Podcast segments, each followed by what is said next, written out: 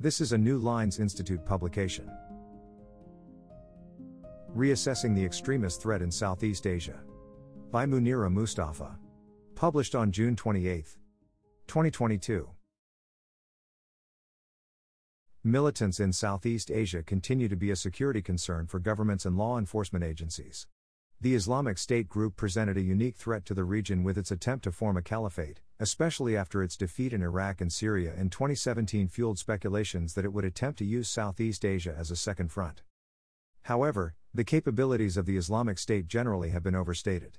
The success of the group's global ambitions is heavily dependent on its capacity to exploit security vacuums precipitated by local grievances, and it has had difficulty adapting to local issues while trying to unite and support disparate players, whose internal dynamics often hinder their own operational and organizational capabilities, without a clear uniting purpose in a strong security environment.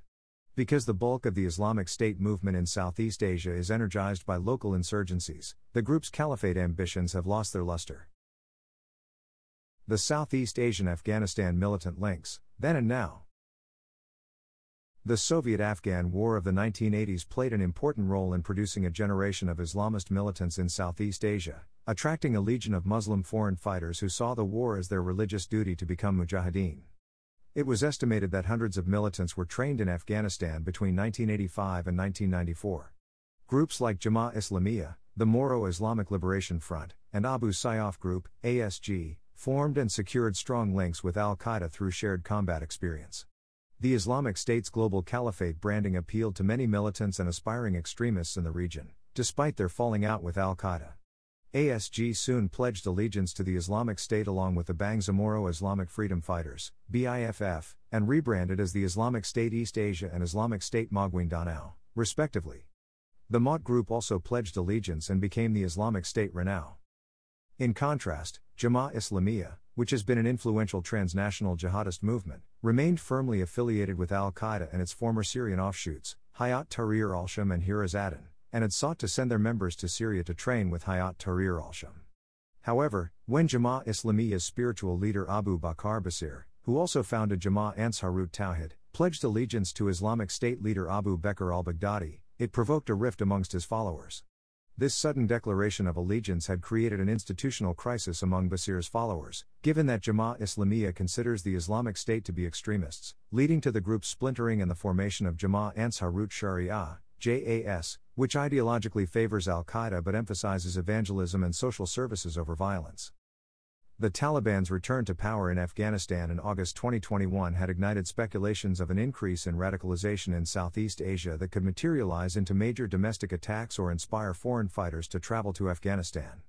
However, events in Afghanistan so far have had little effect on groups in Southeast Asia because extremism in the region is no longer ideologically or logistically connected to Afghanistan, even in pro Qaeda groups.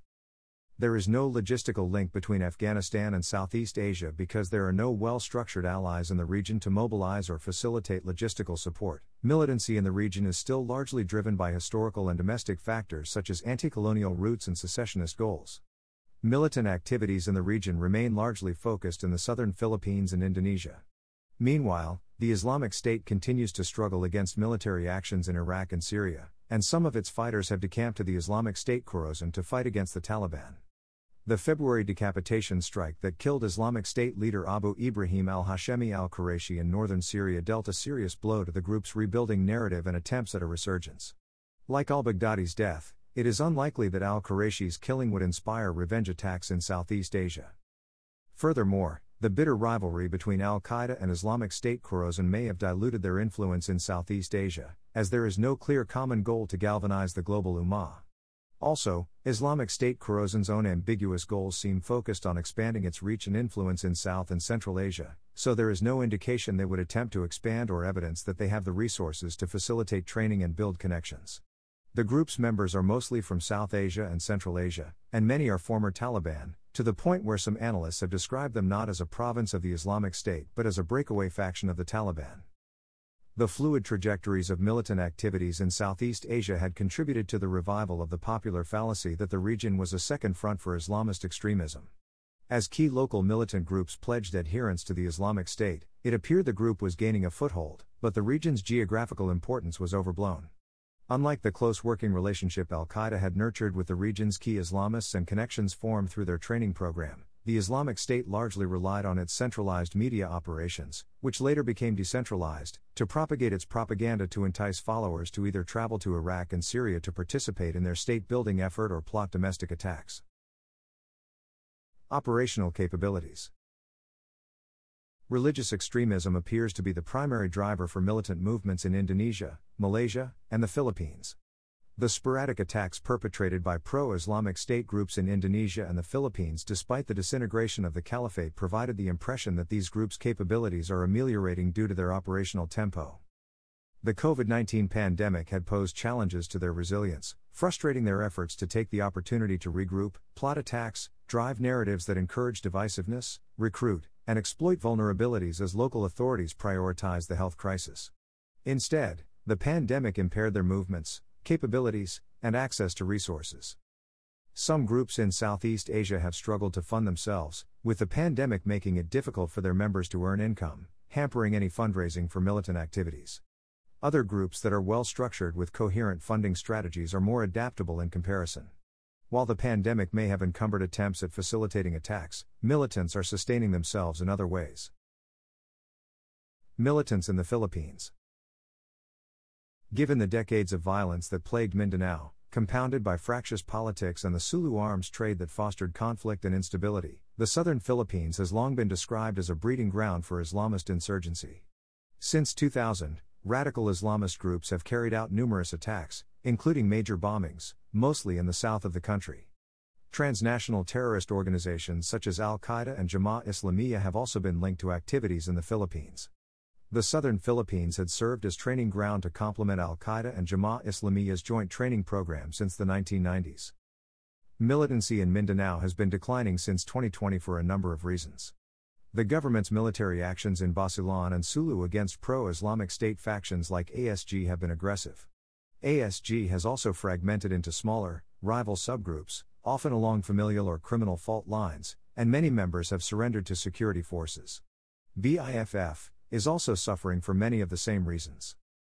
Consequently, militant members were weary from their territorial defeat, leadership decapitations, loss of bases, and stronghold deprivations, resulting in a rise in militant surrenders. Approximately 347 militants, including members of ASG, BIFF, and Maute Group, surrendered to Philippine security forces by the end of 2020, while 130 were killed. The pandemic has also presented the government with an unanticipated opportunity to offer disarmament and demobilization incentives. The recent appointment of the so called Islamic State Emir for Southeast Asia, as well as two May 31 bombing attacks in Basilan that went unclaimed, could indicate that militants in this restive part of the world are attempting to reclaim their pre COVID momentum and launch a new wave of attacks. These actions should not, however, be confused with a measure of a group's effectiveness or strength. Until the new emir demonstrates strategic patience rather than overestimating the utility of violence in his new role, doctrineless strikes might only function as poor capacity signaling. Militants in Indonesia Between 2002 and 2010, Jamaah Islamiyah was the most dangerous terrorist network in Southeast Asia, responsible for a series of terrorist attacks. As a response to the Bali bombing, the Indonesian National Police formed an elite counterterrorism unit known as Densus 88, Detachment 88, that led concerted operations in Indonesia and the region. The raids resulted in arrests and eliminations of key Jamaah Islamiyah operatives and bomb makers, diminishing the group's operational effectiveness. Nevertheless, the group still is a medium and long term threat despite not having been publicly involved in recent acts of violence. Jamaah Islamiyah was able to circumvent the pandemic's impact on its operations and revenue streams by inventing non governmental charity organizations and orphanages and planting charity boxes in shops and mini markets across Indonesia to solicit alms from unsuspecting donors to finance the group's activities, including their members' travel to Syria for training with the Hayat Tahrir al Sham and legal fees for members on trial. The Syam organizer, one of Jamaah Islamiyah's charity fronts, raised over 1.9 billion Indonesian rupiahs, $136,000. Jamaah Islamiyah has lately sought to gain legitimacy via the electoral process by masquerading as a political party and embedding one of its members in the clerical council of the nation. While Jamaah Islamiyah is experiencing a decline in violence, a new Islamic State affiliate network known as Jamaah Ansarut Daulah (JAD) emerged in 2014. Led by Aman Abdurrahman, JAD quickly earned notoriety for attacks on Christians, including the 2018 Triple Church bombing in Surabaya, the 2019 suicide bombings that targeted a cathedral in Jolo, and the March 2021 bombing of Makassar's cathedral on Palm Sunday. In contrast to Jamaah Islamiyah's centralized and hierarchical organization, JAD's lethality is attributed to its decentralized nature, usually family units, with eight regional commands across Indonesia. Compared to Jamaah Islamiyah's meticulous strategizing, JAD's approach is more opportunistic and disregards long term impacts.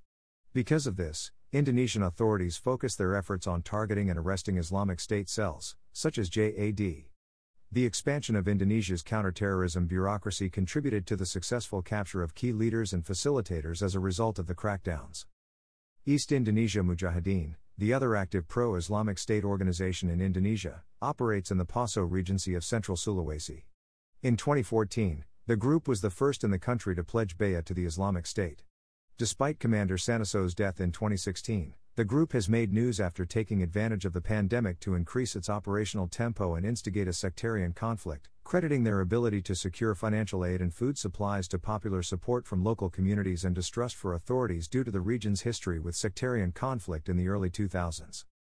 East Indonesia Mujahideen is capable of spreading fear when necessary to intimidate locals into submission despite its small size. The group's resilience stems from its narrative that it controls territory in Poso and can thus attract outsiders, funding, and support from other militant networks. However, the group recently splintered and has been experiencing severe losses, making it more difficult to endure without leadership. In 2021, Densus 88 made 370 terrorism related arrests, which included 194 Jamaah Islamiyah members, 16 East Indonesia Mujahideen members, and 5 JAD members. Militants in Malaysia. Although terrorism is rare in Malaysia compared to Indonesia and the Philippines, Malaysia is a well known transit point and an established safe haven for terrorist groups. One of the earliest grassroots extremist movements in the country can be traced back to Zainuddin Ismail, a veteran of the Soviet Afghan War who founded Kumpulan Militan Malaysia, KMM, in 1995. Under the leadership of the more radical Zulkifli Abdhir, KMM quickly progressed to violence, with the ambition of replacing the government with a more Islamic one. Counterterrorism actions prompted by the Bali bombing led to the disintegration of KMM and Jamaah Islamiyah's degradation. Key members such as Yazid Sufaat, who was developing anthrax as a bioweapon for Al Qaeda, were arrested, and bomb maker Azahari Husin was killed. However, as these groups declined, the Islamic State began attracting Malay Muslim supporters. The Malaysian government estimated over 100 Malaysians have joined the Islamic State in Syria since 2013, and when the group began losing territory, it urged followers to carry out homegrown attacks in their own countries. Moreover, Indonesian and Malaysian militants in Syria formed a specialized military unit known as Katibah Nusantara, the Archipelago Group, to facilitate Islamic State outreach in Southeast Asia, and they even managed to mastermind the 2016 Jakarta attacks from Raqqa. The 2016 Movida bar grenade attack, carried out by local Islamic State operative Muhammad Wanndy Muhammad Jedi, prompted fears that the group was about to ramp up its attacks in Malaysia. But the attack, and Wanndy's subsequent chaotic leadership, failed to galvanize others for a sustained campaign, a reflection of local actors' poor resilience and inability to organize effectively. Successful terrorist campaigns involve more than just motivation through violence. Fundamentally, even coercive tactics need to be part of coherent strategies, delivered by an organization that is fit for the purpose. Such a campaign's success relies on achieving legitimacy through mass support, which local Islamic State actors did not have. Furthermore, prior to the recent repeal, counterterrorism laws in Malaysia were powerful enough to allow law enforcement officers to detain suspects for further investigations over terrorism related offenses. Over 500 suspects were arrested in 2019 alone, but that number dwindled to 7 in 2020 due to nationwide movement control order imposed by the pandemic. Malaysia has been experiencing growing Islamic fundamentalism for the past few decades, with ultra conservative movements pushing for reforms toward a harsher, more rigid model of Islam.